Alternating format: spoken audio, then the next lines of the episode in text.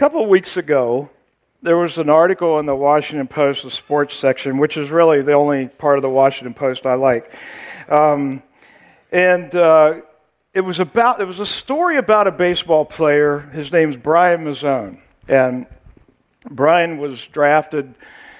I'm trying to think. I, I think San Diego drafted him, but he ended up in the Philadelphia Phillies farm team. Played minor league ball for years and years and years and years. I think probably 10 years, just having that dream that he could be called up to the big leagues. And it never happened.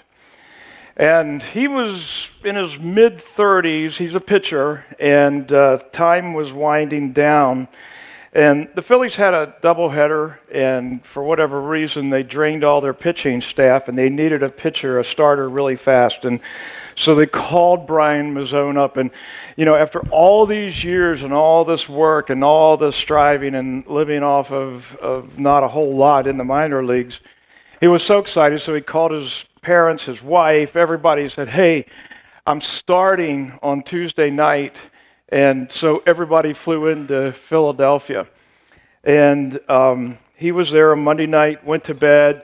He he got up the next morning and it was pouring down rain, just like in torrents. But he's like, I got to get to the field. I got to get ready. So he goes over to, to the stadium, and uh, he's got uh, uh, uh his uh, all his gear is there. He's got his jersey. He's got his name on it. And so he gets dressed and he walks out to the dugout, and it's just pouring. It's relentless, and it poured for two days. By the time the rain had stopped, the pitchers were all re rested and they sent him back down to the minor league. So he never played. There was another time, about a year later, where they needed him and they called him up, but two days before that, he had signed a contract with a Korean baseball team and he had to honor, the, honor that contract, and he never got to play. So he went his entire career. He's 42 years old today. Went his entire first half of his life, probably, thinking about what could be, and it never happened. And so the, the writer of this article wrote a couple things. I just want to read this. this is uh, around the end of the article. It said, In the darkened living room of, of his family's home, the blinds holding back the brilliant light of another sunny day, Mazone was asked whether he believes he was a big leaguer. Seconds went by 10, 20, 30. He was struggling. Finally, haltingly, he recalled a friend pulling him aside recently and saying, In our eyes, you're a big leaguer. He cried then. He was crying again now. Another part of this article said this it's safe to say no fate was worse than Brian Mazone's. His defining moment washed away by the most universal, unsparing, and unpredictable of forces. For the rest of his life, he will never see another rainstorm without thinking about that day. I hate the rain, he said. That was. Um, that was the gist of the article. I don't know Brian Mazone. I don't know much about him other than his baseball stats. He was a great pitcher. Don't know where he is today, but based on this article, not in a great place. But it made me think a lot about uh, about this idea. I hate the rain, uh, and, and, and it's it's something that that just really kind of gripped me when I, I saw this, and I thought, you know. this guy is, has looked at this as the defining moment of his life. This was the big chance, the big opportunity that simply washed away.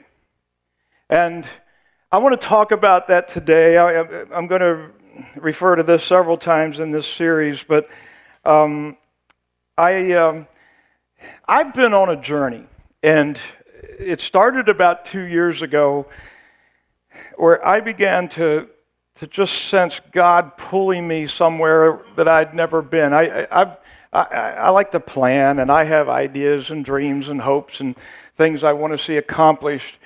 But God has His plans, and sometimes they really mess with mine. I don't know if you've been there, but It's a, a very uncomfortable place, and yet I feel very compelled to follow these things that God has been putting in my life and things that He's been speaking to me. And this has uh, evolved into something that I believe is very directional for me personally, and what I believe is very directional for our church. And so I'm really excited at the same time. There are a lot of things about this that I don't have a clue about. So I'm just going to give you what I have and take you where I am. And I hope that we can take this, this journey together. Um, I, I just want to make sure that we do everything that we can to follow God, to be the people that God's called us to be, to, to hear Him, to follow Him, to become that person that God created for us to become. I want to do everything that I can to, to make sure that I'm there, and I'm going to drag you with me, as many of you uh, who will go on this journey, because I believe that what God is doing is something very unique and very special. And uh, so today we're starting this series that um, I, it took me a little while to come up with this, but I came up with this title, What on Earth Are You Doing? And I will tell you this the f- first time I ever heard that phrase, it wasn't very endearing. Um, it came from my mother. And um, it, it, was like, it was in the late 60s. I, I grew up in the most amazing time. The, the, I, and I say this all the time, but the music of the late 60s and 70s, there is no other music like. I know Lady Gaga's good, but she ain't she ain't no Three Dog Night. Let me tell you that. You know, it was just awesome music, and and I wanted to be in a band. But there were a couple problems. One is I was in a really conservative church, and being in a band was like a sin. Uh, I think I could work my way around that. But the other problem was even bigger. I didn't know anybody who knew anything about music. And, and so I decided to be my own band. And um, what I did was I played piano, and then I realized I need a bass guitar, but I didn't have any bass guitar, and you can't play bass guitar and piano. So I taught myself how to play the piano with the right hand and play the bass with my left hand, and that was going pretty good. And then I needed drums, and so I could, you know, you know, play, and I did drums with my mouth, but then I couldn't sing. So I decided, I came up with this idea, and I took my mother's Singer sewing machine in this big box, and I hauled it over by the piano. And it was one of those old ones, really loud, clunky sewing machine, and it had a foot pedal. And so I took a rubber band and put it around a foot pedal, and then it had a dial where you could dial the speed. So that became my drum set, and I could put it on a thing, and I could play, and I could do the bass and sing, and it was great. And then uh, I was doing that for like 20 minutes, and then the machine started smoking. And that's when Haze was, invest, er, was, was uh, created, right there. It was like a surreal moment and then this woman shrieked, What on earth are you doing? And that was the end of my band. That was, that was it. It was over. Um, that is not my intent with this title, What on Earth Are You Doing? I have a whole different picture here that I want to share with you uh, with this title. But the question remains What on earth are you doing? So, what I want to do is, I'm going to share with you some things I'm learning, things that I've figured out, things that I feel God has led me toward. And I want you to ask that question of yourself What on earth am I doing? What am I doing here? Why am I here? Um, I, I, I tend to think that people in the body of Christ, Christ followers, look to me to not be that much different than people who are not Christ followers when it comes to destiny, when it comes to living a life that has some purpose and aim and, a, and, a, and, and something powerful. And today I want to start with the idea of, of the calling, what the, the call that God has placed on our life. And I want to, I want to talk about this. And, and I want to start by talking about something I know about God that we need to understand. And, and it, it's, this, this, is a, um, this is a life changer when you really understand this. God doesn't live in the same sphere as we do. He doesn't think dimensionally the way that we think. He created dimension. He lives in a place where he can float all over eternity. And so, what he has done, according to his word, is he has gone into the future and created the future. The Bible says that he is the Alpha and Omega, the beginning and the end. Alpha is the first letter of the Greek alphabet, Omega is the last. It's a symbol of who God is. God, God is not surprised by what's happening today in the news. He knows everything. He has gone into the future and created it. And, and he has come back to us and he's trying to pull us into the future that he has created. He wants to see if we're going to participate. We're not, we're not like um, robots where we just have to go do this. He gives us the option to participate in the future that he has created. I don't know that we think about that enough. I don't know that we. Um, understand it because it feels very much to me like most people that I know live for today or live for a, a, future that is 10 years from now or 20 years from now or live for retirement, live for making the money, getting the right job, live for some kind of success, whatever. And we miss the whole big picture. And, and so today I want to talk about this calling. There's a story in Genesis, it's only a couple verses long, and I want to read this. You know, in, in Genesis, we, we see the story of Abraham. Uh, being the fa- becoming the father of, of every nation, he, he was the one who, who uh, God, he, he just followed God. He had faith and he went to the promised land and, and led the children of Israel there. But he wasn't the first person to have that call. And let me read this because this, this should shake you up out of uh, Genesis 11, verse 31, it says, One day Terah took his son Abram, Terah is the father of Abraham, took his son Abram, his daughter in law Sarah, and his grandson Lot, and moved away from Ur of the Chaldeans. I want you to, I want you to get this. He was headed for the land of Canaan, the promised land. Now, like Abraham, he had never seen this land. You know, it was said of Abraham that he had such great faith that he went to a land he had never seen, a land he did not know. Terah had the same call on his life. Terah was Abraham's father. Listen, here's what happened. He was headed for the land of Canaan, but they stopped at Haran. Haran is, a, is an oasis. They stopped at Haran and settled there. Terah lived for 205 years and died in Haran. Now, Haran, we don't know whether Haran had its name at that time or whether Terah gave it its name. Terah had a brother who was Lot's father, uh, and, and Terah's uh, brother was named Haran. And Terah, Terah's brother Haran died. And it was very painful. Uh, it was something that, that Terah probably hadn't dealt with. A lot of scholars think that he named this oasis after his brother. In other words, it was that pain that drove him, and he settled there, and he never saw the place where he had been beckoned and called.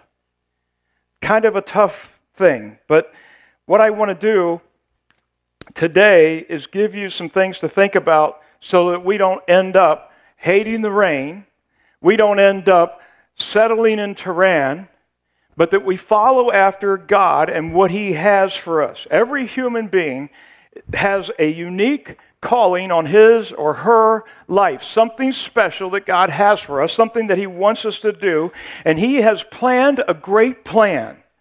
It's on the wall out there, it's on earth as it is in heaven. That's the plan. God has something really incredible that He wants to take His church, His people to.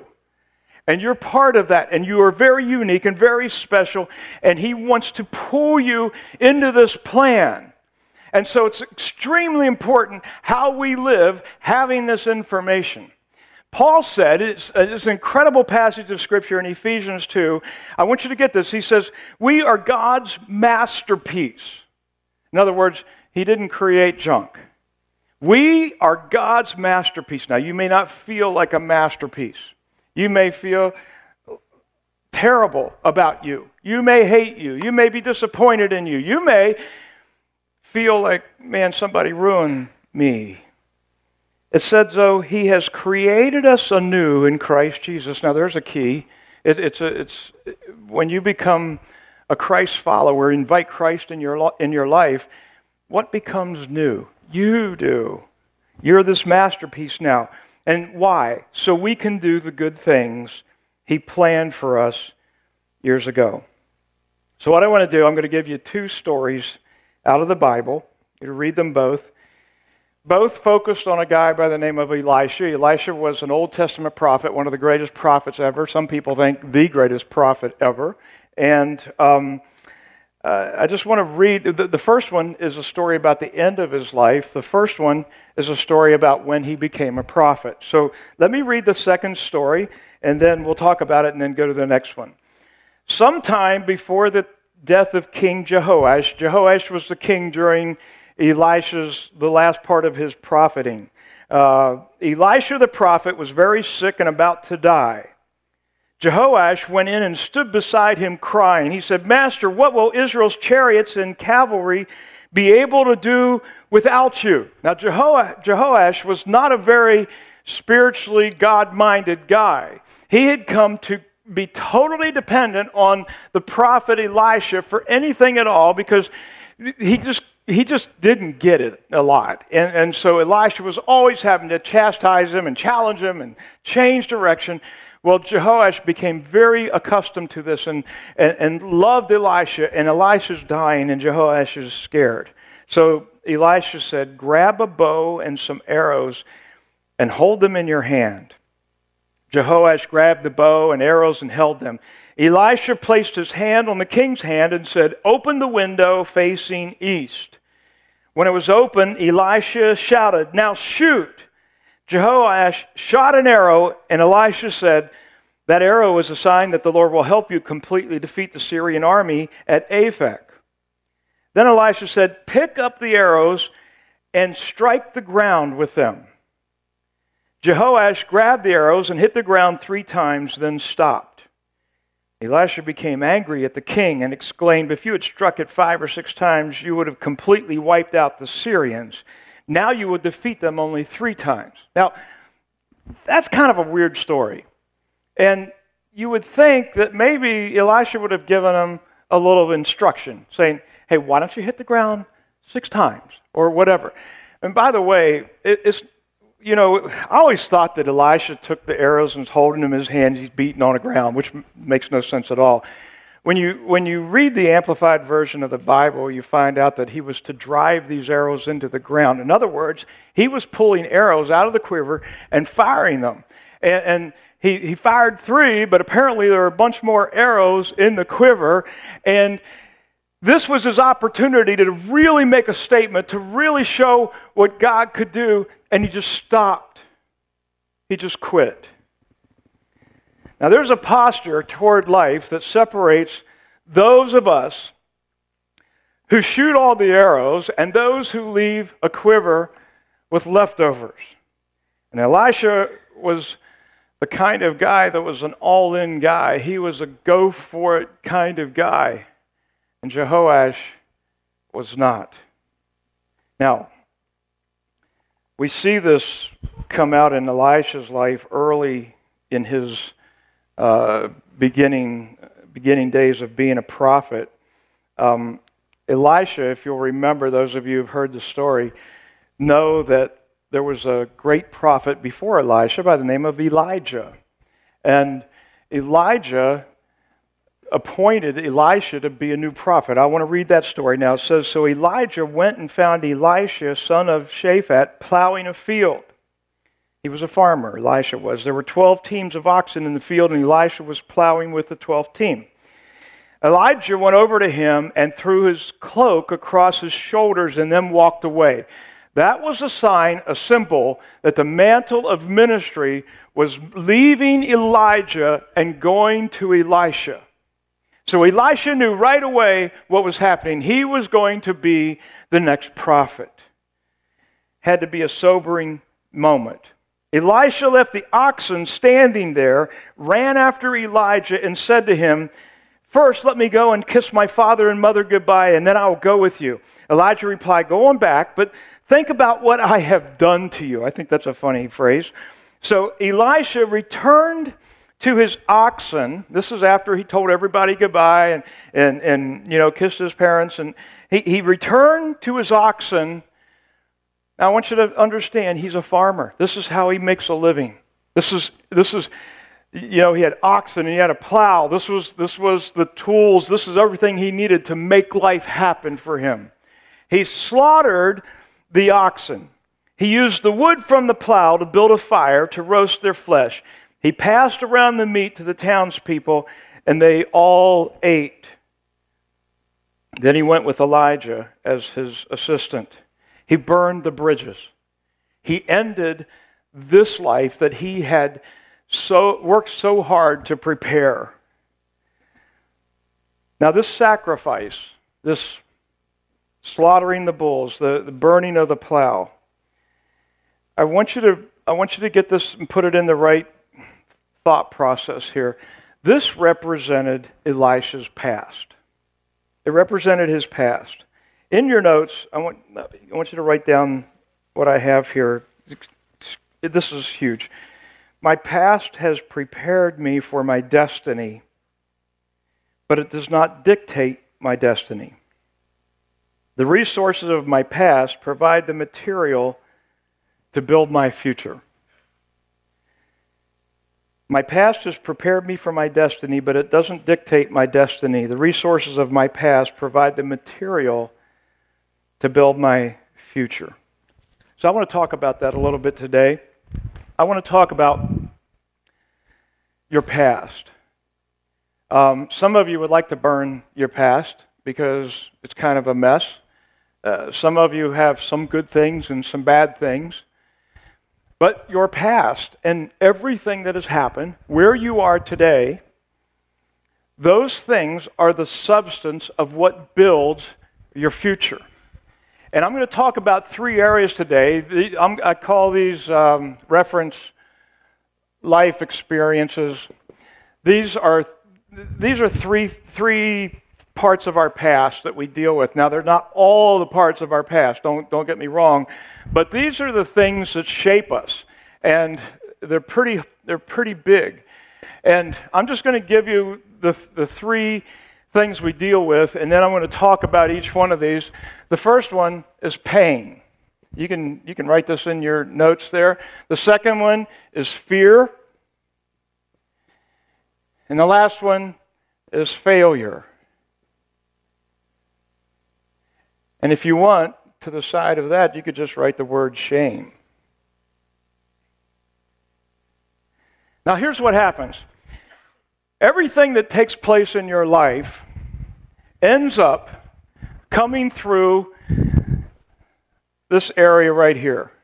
And, and so when something happens, when, when, when when something's triggered, it doesn't matter what it is, whether it's good, bad, or ugly, or, or it's God speaking to you, or somebody saying, hey, you ought to consider doing this, or whatever, whatever happens, it all comes through this filter and it hits all these neurons in, in your head and your brain and your thinking, and you make your decisions about what you do many times based on these three areas.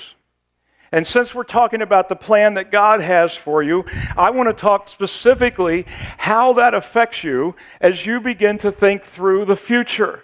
Because already some of you have disqualified yourselves from ever becoming the person that God wants you to be because of some of these areas in your life. You've said, well, yeah, I could do this, but I really can't do that. I, I could, and, and that's what we do. And we think we need to either ignore these or let them be the reason why we don't do things or hide them. You aren't going to become the person that God wants to, you to be because you are so good, because you are so gifted, because you are so talented.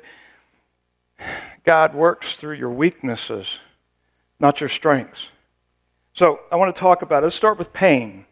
And, and I wrote in your notes there we misinterpret pain. I have a friend who um, I think the world of. He's such a great guy, and um, he he gave his life to Christ years ago, but um, his his walk with Jesus has been very shallow, and and in one regard, and and I see this so much today. Um, I see it happen all, a lot. Um, in in this particular case, he had a sibling who he was very close to who passed away prematurely, and um, it it broke his heart. And so for years now, he has been in this posture I can't believe God did this to me. I can't believe God let this happen. And he's angry at God, and he has just parked his life around that pain. We have this idea sometimes that when we become a Christ follower, when we say yes to Jesus, and it's kind of a consumer mentality that, that takes over, and, and uh, sometimes we make assumptions with this, but we think that when we become a Christian, that we should be excluded from pain. And that when things happen are bad, then God let us down. But that's not that's not what Scripture teaches. That's not what Jesus taught us or showed us. It's not anything that has to do with anything that makes any sense. In fact, I want to show you some things, and I've, I've given you some bullet points here uh, I want you to fill in the blanks here because I want you to be thinking about these things. I think some of this, some of you are going to have to take home and process for a while. But here's the first one pain is not the limit of your life. You must go through pain. You can't park here. You can't park in a place where something happened and it was so painful, and you can't believe God let that happen or God did it to me, and you're stuck there, and you, you let that then define the limit of your life. You have to go through pain. Bullet number two faith does not make life easier.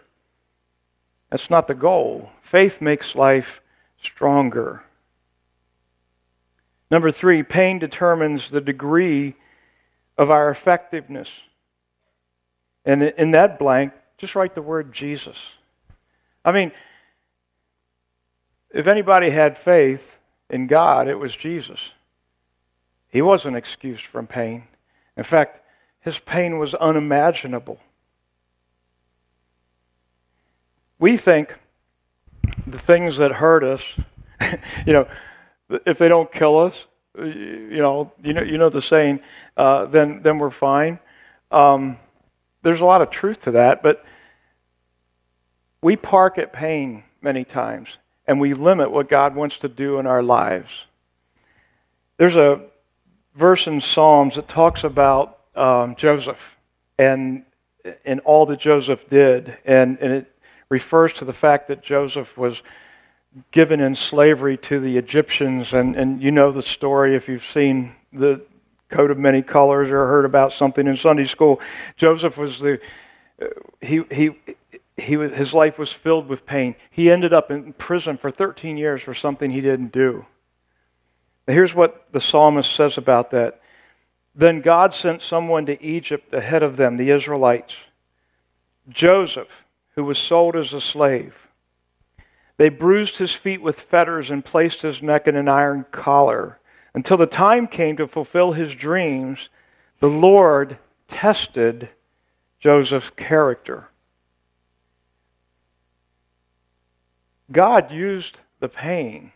In fact, it could almost be thought that God orchestrated this entire event. And in Joseph's mind, that's exactly what happened. He says, he said to his brothers one day, he said, What you meant for harm, God meant for salvation. And that's exactly what happened the salvation of a nation. Pain, we misinterpret it. We have to go through it. We can't park there. The second one is fear. Fear. We overvalue it. Write this down. What you fear establishes the boundaries of your life. There's a guy that um, I love.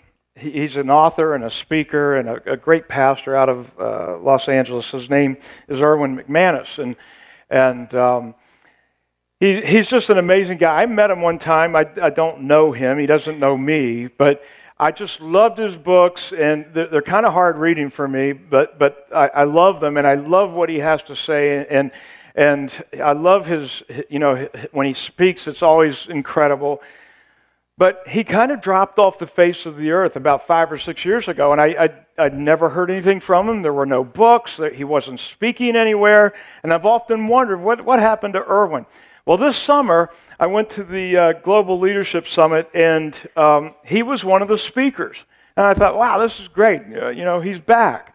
And, um, and when he began to speak, I found out what happened. What happened was that he, he got cancer, and it was bad. And it was all through his body. He had surgeries and, and chemo and radiation, and pretty much his life was over. They were telling him, you know, people don't survive this usually, and um, uh, and he was told to, you know, prepare for for the inevitable, and and he was he was petrified. He has two little, you know, at the time the two young boys. Now they're now they're older. Uh, a, a, beautiful wife and family and a future, and you know everything's gone well for him. He has a, a huge church that he pastors, and he speaks all over, and he's all over the world doing things, and then boom, it's all over. And so he was talking to God. He was like, God, what are you doing? What's this about? And, and you know, if, if, if, you know, what do you want from me? And he said, I, I heard God say this, and when he, when he said this, I wrote as fast as I could. He said, Die right here. God's telling him, Die right here. If you will die, I will take you where only dead men can go.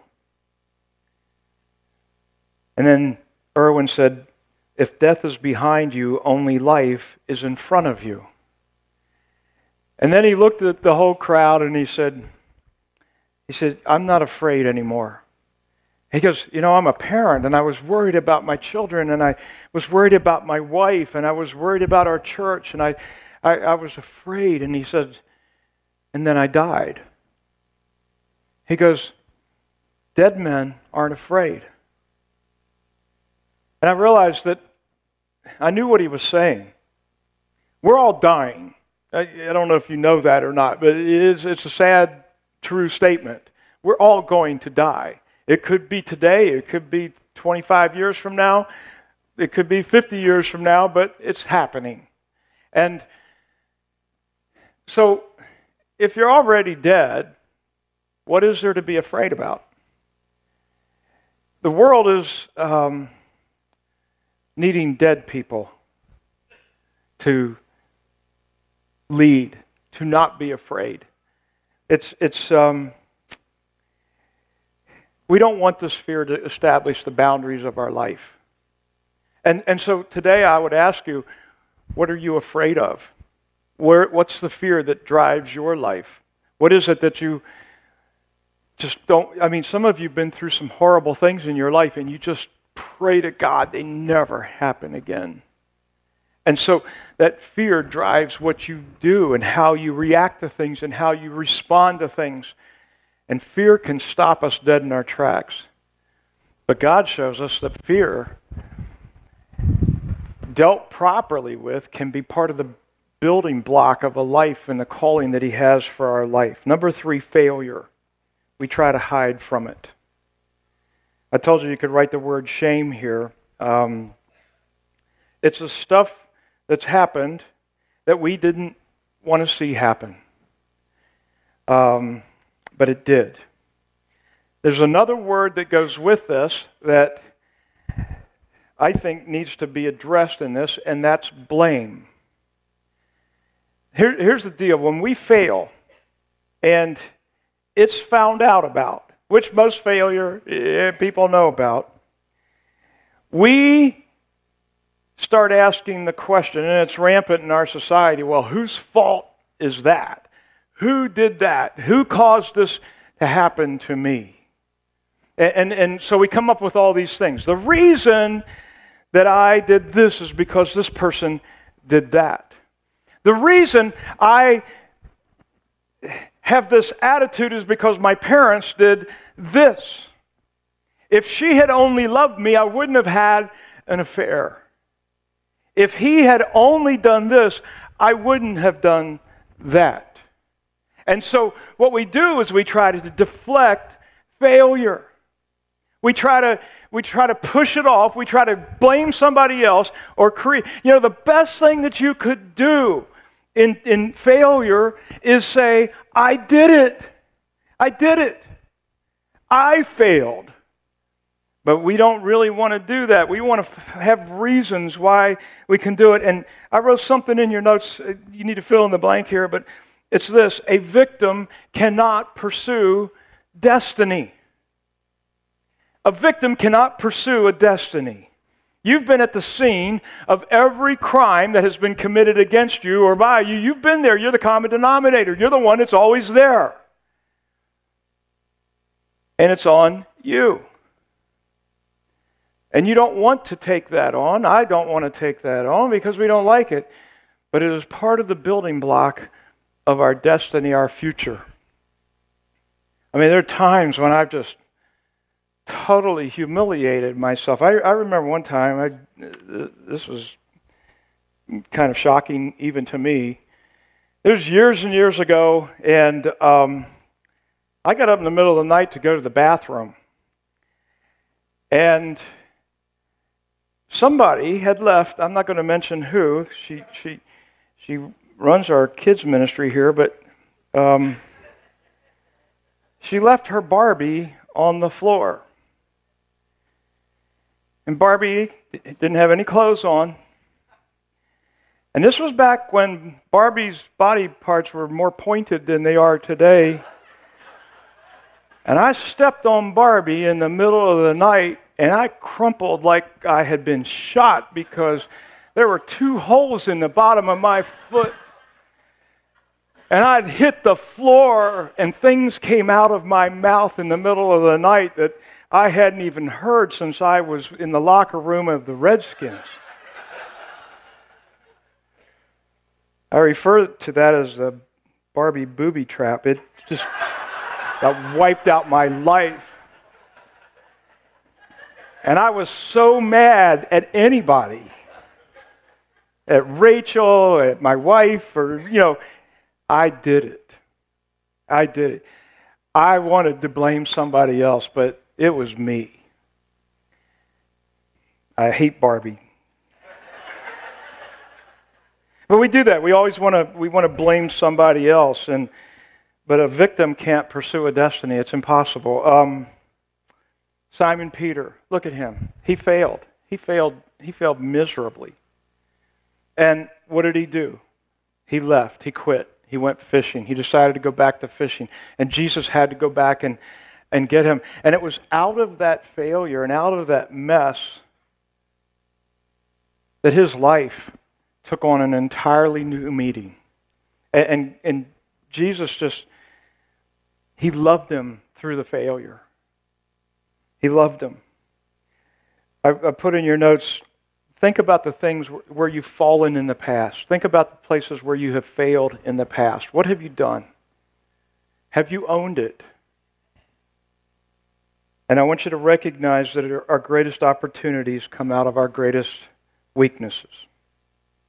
You know, Mark 13:34 it says it's like a man going on a journey when he leaves home and puts his servants in charge, each with his work. That's what God has done with us. He has he has gone on a journey and he has left and he has put his servants, that's us, in charge of his work. And so he has done this with people who have pain, and He's done it with people who have fear and people who have failure and shame in their lives. He doesn't do it because we've been so good. He doesn't do it because we're all polished and cleaned up. I, honestly, I wouldn't be here if that were the case. And probably most of you would not be. He builds out of our weaknesses. Um, I gave you in your notes some homework. Because I think that many times we let these experiences kill the dream of our life. And so what I want you to do, I want you to I want you to think through this. I take it home and and you don't have to. You know, I'm not grading it. I don't you don't have to turn it in. I just want something different for you. I want something better. And I want you to write down five God dreams for your life. And let me, let me explain a God dream. It's not about your business success and your money and your house and those kinds of things. It may include some of that, but that's not the dream. Everything that God has gifted us to do and called us to has everything to do with others, caring for others extending the kingdom on earth as it is in heaven. And some of you have not even thought about that because you thought you were disqualified. You thought you couldn't do it. You thought it wasn't in you. So I just want you to, to prayerfully think through what, are, what would be five things that God would want to see. And then to, to kind of spin off that, what would you want to see five years from today? If, if you could take things that you see right now that are needs that, that, that maybe in your family, maybe uh, something in your life that, that needs to be dealt with, what are five what, are you, what are five things that you want to see happen and be in place in five years? And I just want you to do this so that you can begin to expand your thinking and your heart. I want you to shoot all the arrows that are in the quiver and make sure that you don't sit here in a life that is just mediocrity, that, that just goes nowhere other than make more money, pay your tithes, come to church, and then go die. That is not a good plan. What would God want to do? If, if, if I am a masterpiece, and if you are a masterpiece, and He has created us to do good works, what does that look like? I don't want you to hate the rain. And I don't want you to sit in Haran. I want you to hear the call of God on your life. I want you to go on this journey with me.